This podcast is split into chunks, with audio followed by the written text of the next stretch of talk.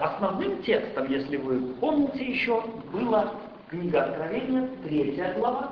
Давайте мы ее прочитаем. Если кто э, прочитает вслух отрывок э, Откровения, третья глава с 14 можно, если я не ошибаюсь, э, стиха. 14 по 22. Кто прочитает? Молодые люди, может быть. Прочитаешь, Александр? Можно? Можно взять? Да, кстати, может быть, здесь посветлее и лучше будет И ангелу Лаодийской церкви напиши, Лаодикийской церкви напиши. Так говорит Аминь, свидетель верный и истинный, начало созидания Божьего. Знаю твои дела, ты не холоден, не горяч. О, если бы ты был холоден или горяч. Но как ты теп и не горяч, и не холоден, то извергну тебя из уст моих. Ибо ты говоришь, я богат, разбогател и ни в чем не имею нужды. Не знаешь, что ты несчастен и жалок, и нищ, и слеп, и наг. Советую тебе купить у меня золото, огнем очищенное, чтобы тебе обогатиться, и белую одежду, чтобы одеться, и чтобы не видна была срамота ноготы твоей. И глазную мазью помажь глаза твои, чтобы видеть. Кого я люблю, тех обличаю и наказываю. И так будь ревностен и покайся. Все стою у двери и стучу. Если кто услышит голос мой и отворит дверь, войду к нему и буду вечерить с ним, и он со мной. Побеждающему дам сесть со мною на престоле моем, как и я победил и сел с отцом моим на престоле его. Имеющий ухо да слышит, что Дух говорит церквам. Спасибо.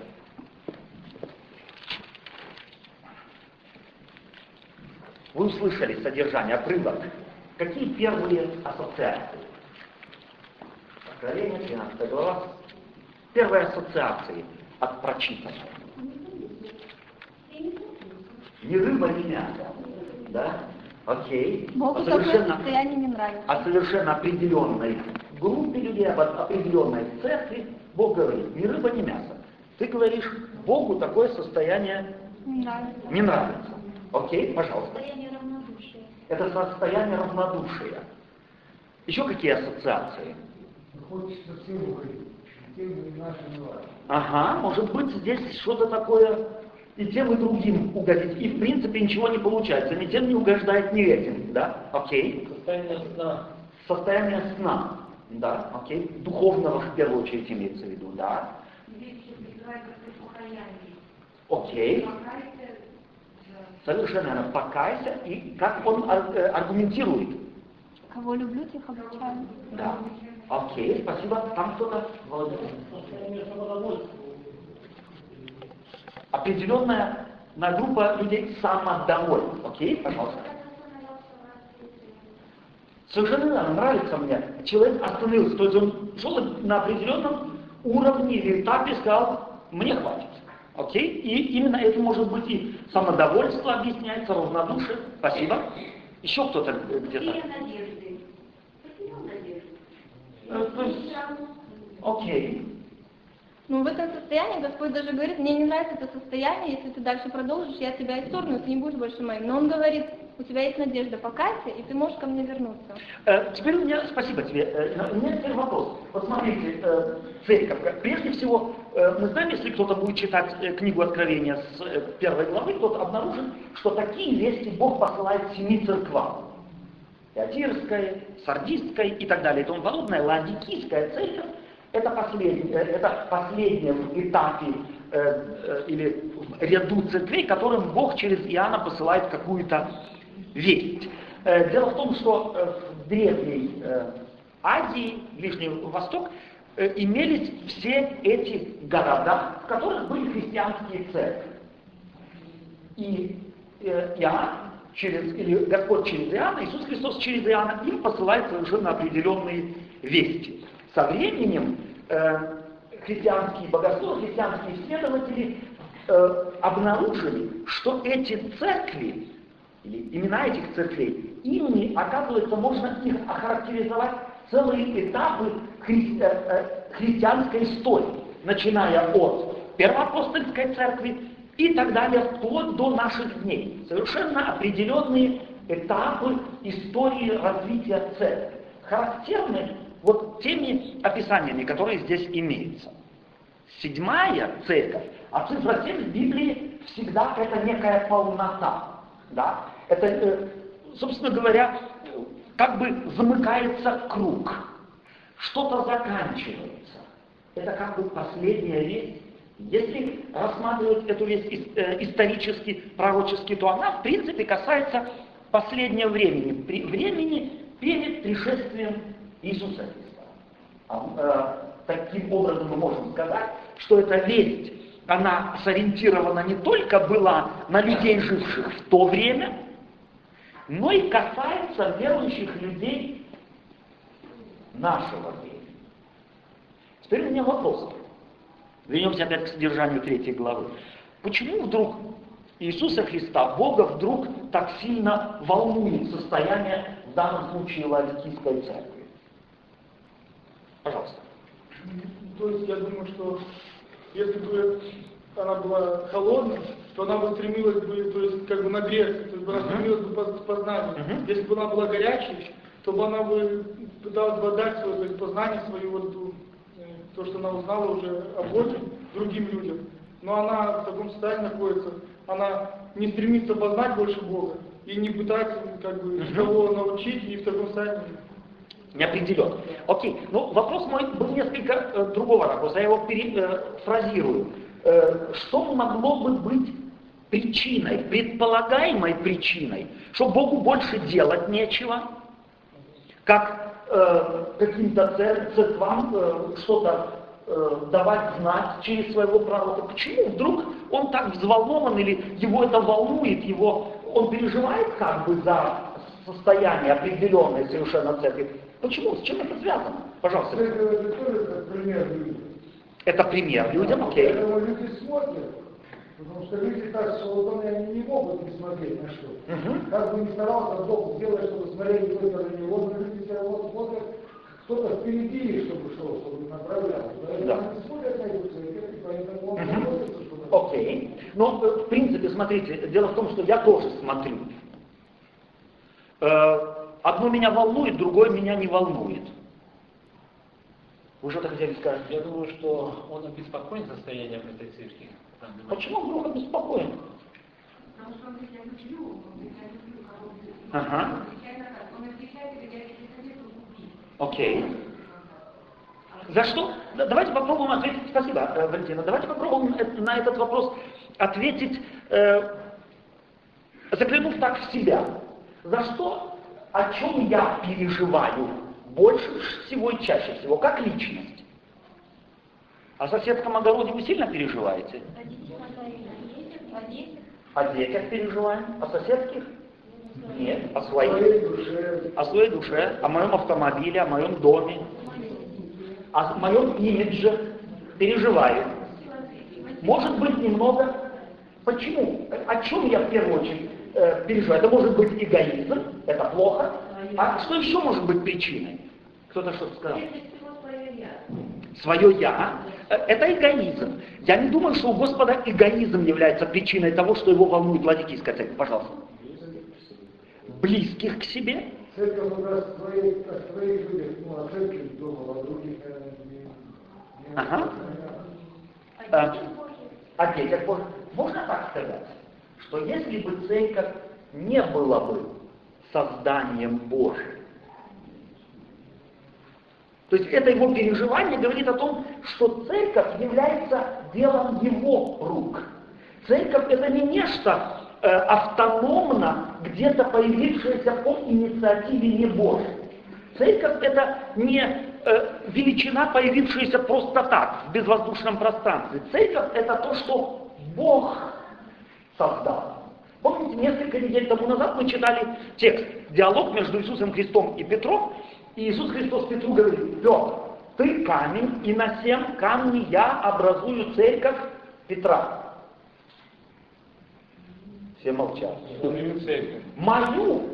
Он говорит, я образую церковь мою. Не Петра, не Иоанна, не э, еще какую-нибудь. Он говорит, я мою церковь образую.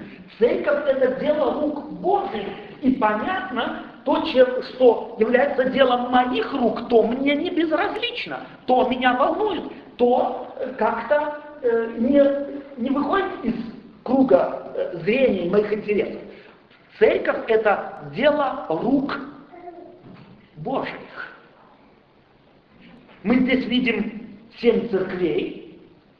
Несколько, в некоторых местах книги Откровения употребляется такая картина, семь светильников, и посреди них кто ходит? Иисус Христос. Потом семь звезд, в чьих руках картина Откровения? Петра в руках, Отто Венделя в руках или в чьих руках? В Божьих руках. Таким образом, в Откровении существуют совершенно определенные картины, которые дают нам понять, что мы, находясь в церкви, нам все безразлично, что в церкви происходит. Безразлично. Вдруг начнет кто-нибудь сейчас встанет и начнет здесь, а, кто другое мне не нравится, давайте переделаем пятое, десятое, и начнет здесь хулиганить. Вам всем понравится это? Нет. Мы все хором скажем, не нравится? Пошел вон. Да? Или потерпи, после того поговорим. Нам тоже не безразлично, что здесь делается э, и так далее. Тем паче Богу не безразлично, что в церкви делается. И Он вмешивается. Это успокаивающая мысль или больше э, мысль, которая как-то досадует, разочаровывает, страшит, может быть. Э, как вы думаете? Как оно на вас влияет? Это успокаивает. Успокаивает. Успокаивает? Почему? Почему успокаивает? Бог держит над нами руку, Он от нас, а, о нас Беспокоится. То есть церковь это не дело рук человеческих. Люди могут ошибиться, люди могут забыть, люди могут проспать, люди могут сломать, люди, им только дай, не, не разобьет, так потеряет. Не люди заботятся о церкви, а кто? Тот, кто ее обосновал. Что это для вас значит? Бог здесь присутствует, окей? Еще что это для вас значит? Мне безразлично, что такое происходит. Ему не безразлично, что происходит в церкви. Очень хорошо. Еще что это значит? Значит, что то, что он начал, то он закончит. То, что Бог, совершенно верно, Он не, не оставляет дела недоделанными, на полпути не бросает. Спасибо. Еще мысль какая может э, появиться в связи с этим.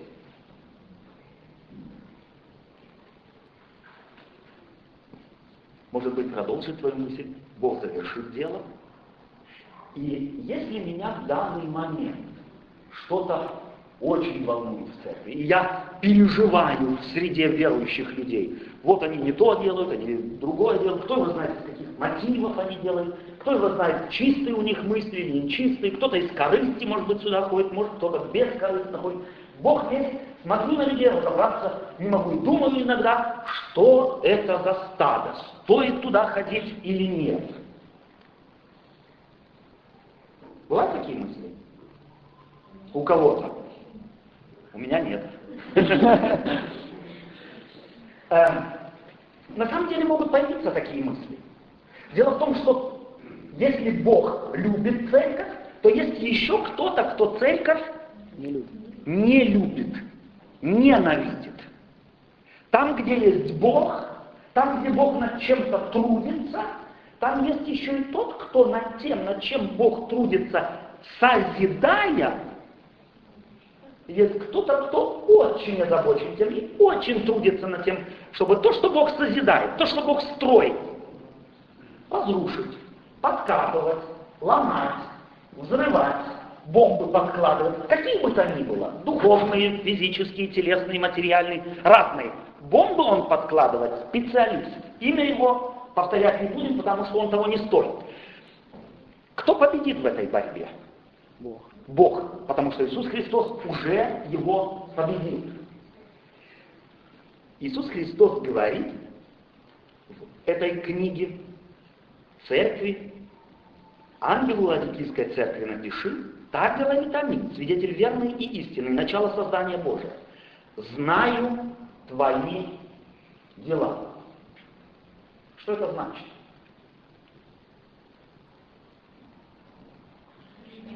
Он в курсе всех событий.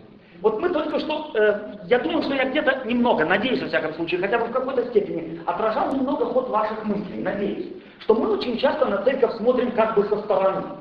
Очень часто, вольно или невольно. Я как бы в сторону встал и наблюдаю таким духовным взором, смотрю на церковь и думаю, а, этот что-то не так оделся, тот не так причесался, четвертый не так э, волосы уложил, э, седьмой не том пришел и так далее и. Я как бы со стороны э, смотрю.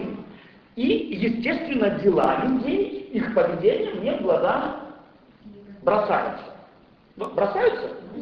Нет? Кому-то бросаются, кому-то нет. Большинству бросаются в глаза, хотим мы того или нет. Мы не можем не наблюдать. Нам глаза на то даны, мозги, так сказать, с глазами связаны. Мы видим, глаза передали на мозг, тут же у нас реакция. Либо физиономия начинает улыбаться у нас рот до ушей, либо опустились уголки, это мы уже э, не того, не в очень хорошем настроении. Достаточно кому-то не так повернуться, кому-то не так посмотреть. Тем паче, если это в церкви. А приходим же в церковь, а молимся же. Иисус Христос говорит, я знаю их дела. Он говорит, я знаю ваши дела. Он говорит, я знаю твои дела. Иисус Христос с нами на «ты». И это интересная весть.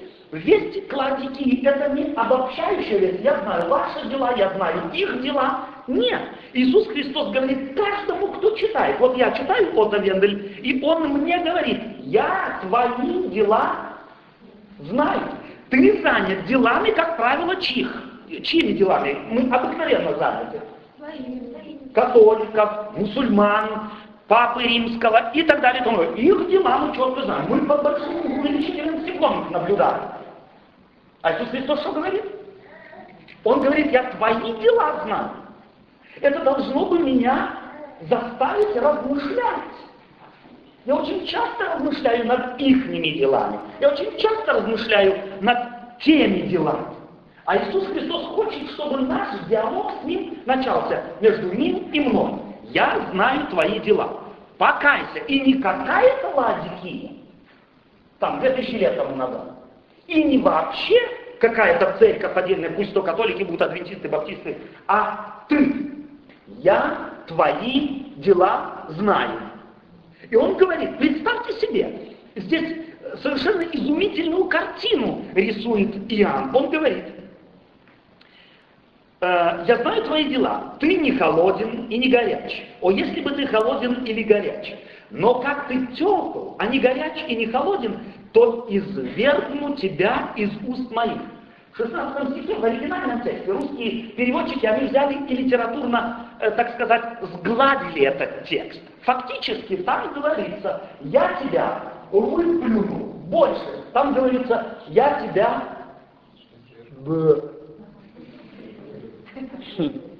меня, а, te, меня тебя тошнит. Zum Kotzen, немцы сказали, да. Ich schau dich an und du bist, du bist mir zum. Меня тошнит от тебя, от вот этой вот неопределенности. Немного здесь, немного там. И постоянно, где же они? А Иисус Христос говорит, ты и я.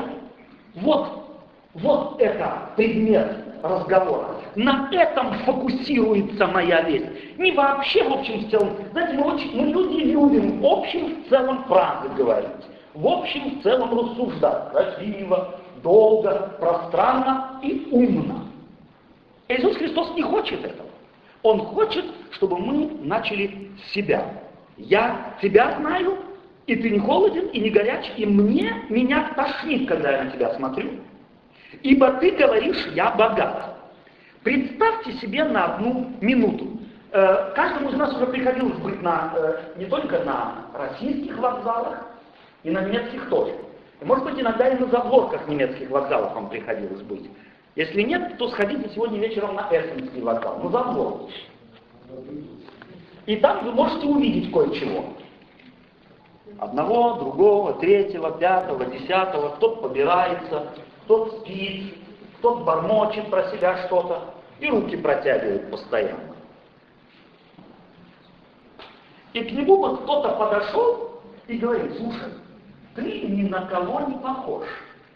Посмотри, ободранный, не бритый, не мытый, несет от тебя за три километра в бок весь чем? Не стриженный, ужас на тебя посмотреть. А он бы стал говорить, я? Да я богатый. У меня море денег. А вы на него смотрите, у него лохмотья одни. Я ни в чем не имею нужды.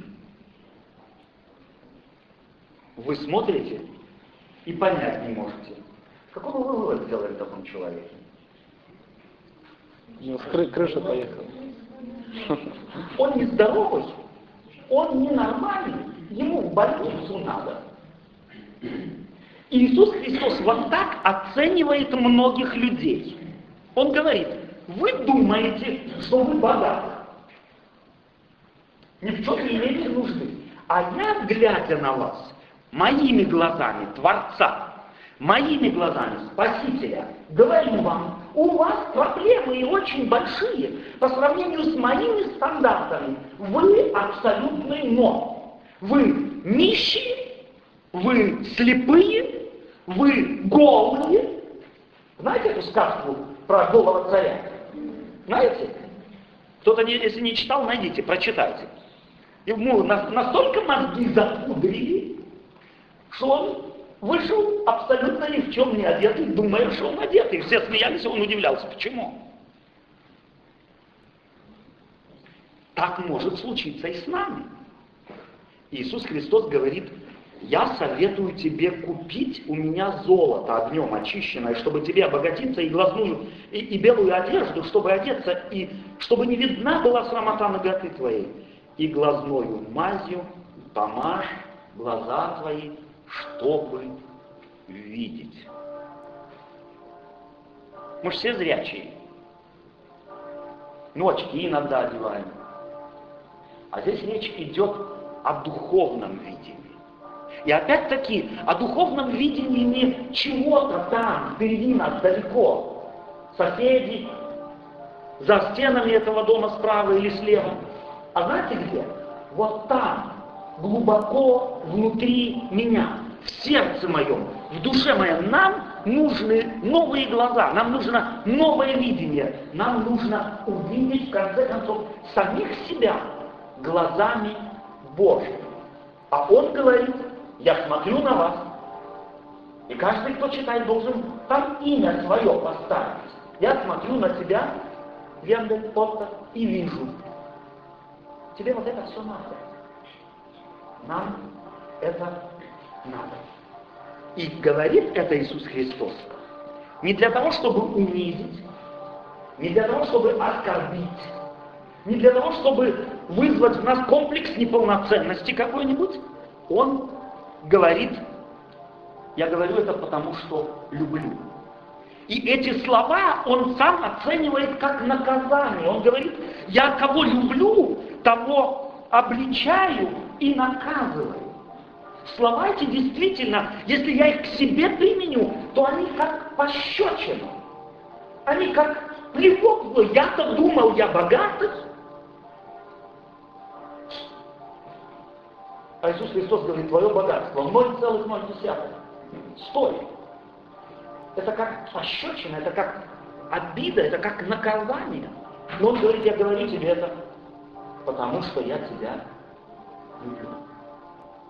И потом дальше он говорит, смотрите, все стою у двери и стучу. То есть эти его слова он мыслит себе как стук в дверь доброго гостя. Еще что он говорит? Если кто услышит голос мой и отворит дверь, я войду к нему. И мы начнем общаться. И в общении в этом начнется новый процесс. Он говорит, побеждающему дам сесть. Он хочет сказать этой картиной, что я стою и стучу. Через обстоятельства жизни, через различные встречи, через сны, через случайные, на наш, на наш взгляд, случайные происшествия. Бог входит и вторгается в нашу жизнь. Но нам так удобно быть теми, кто мы есть. Нам так удобно, мы привыкли к самим себе. Мы себя так жутко любим. Просто изумительно любим. И от того меняться нам кажется не стоит. И Христос хочет сказать, что вот те слова, которые я говорю, если ты их слышишь, они потребуют у тебя напряжения сил. Кто побеждает? Кто побеждает? Вот это свое состояние, нежелание встать, нежелание творить, нежелание двигаться, изменяться. Смотрите, в этих трех стихах, коротких, он несколько раз, два раза употребляет и заканчивает эту весть. Имеющий ухо да слышит. Что у них все уши были поотрезаны.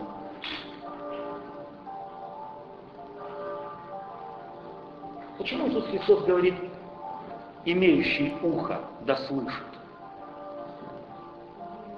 Потому что не каждый, кто уши имеет, слышит.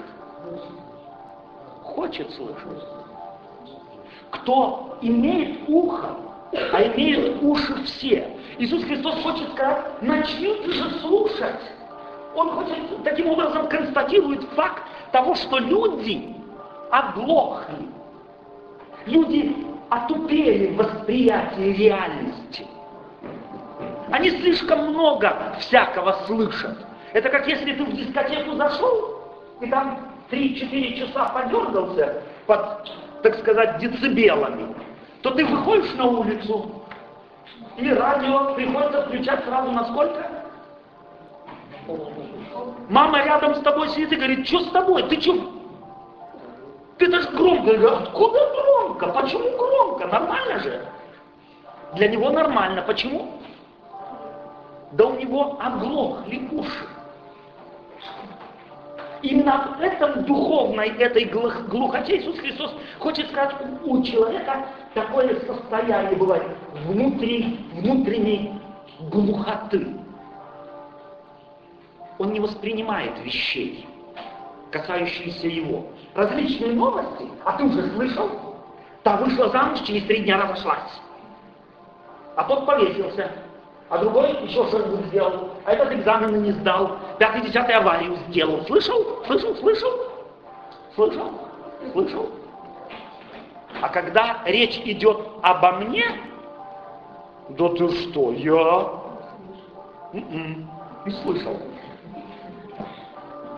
Когда речь идет обо мне, я чаще всего, к сожалению, не слышу. Да ты палку перегибаешь. Ты, за кого меня принимаешь? Чувствуете? И что это глухота? Знаете, где самое страшное? В церкви. Потому что если я в церковь хожу, и уже, если в церковь не раз хожу, и уже у меня даже там есть теплое место в этой церкви, и не дай Господь кто-то на мое место сядет, то я уже, в принципе, ну, абсолютно хороший. Я уже даже и иногда про себя шепотом молюсь. Я иногда и вслух прочитать могу что-то, и спеть даже, подпеваю уже. Эм, я уже и других приглашаю, мне там нравится. Чувствуете, как у меня внутреннее чувство самодовольства растет? И уже все, что в церкви говорят, я тоже слышу, но говорю, это точно Ваське надо было услышать. И Сашке тоже. Вот почему я это сегодня не записал на магнитофон, я ему кассету отдал, пусть слушает. Глухота наступает. Я думаю, что все, что здесь происходит, это уже не мне, это нужно, так сказать, прямым ходом им, мимо меня. Я-то воспринимаю все, но только для них. Страшное состояние. Кто имеет ухо, слушать. Да слышит. И пусть Господь нам даст на самом деле вот этого духовного слуха. Давайте будем молиться об этом, давайте будем просить об этом, чтобы мы не просто авансом слушали для кого-то, думаем, классно сказал, это им нужно выслушать, чем другим обязательно передам. Надо запомнить, если в такой ситуации буду, чтобы не забыть этот аргумент для них. Давайте будем молиться о том, чтобы то, что мы слышим, то, что Господь хочет нам сказать, когда мы Слово Его читаем, чтобы мы его в первую очередь принимали бы к себе. Потому что опасность оглохнуть в церкви невероятно велика. Она еще поддерживается нашим чувством самолюбия, такого нездорового. Имеющий ухо слушать, да слышит, что Дух говорит церквам. Аминь.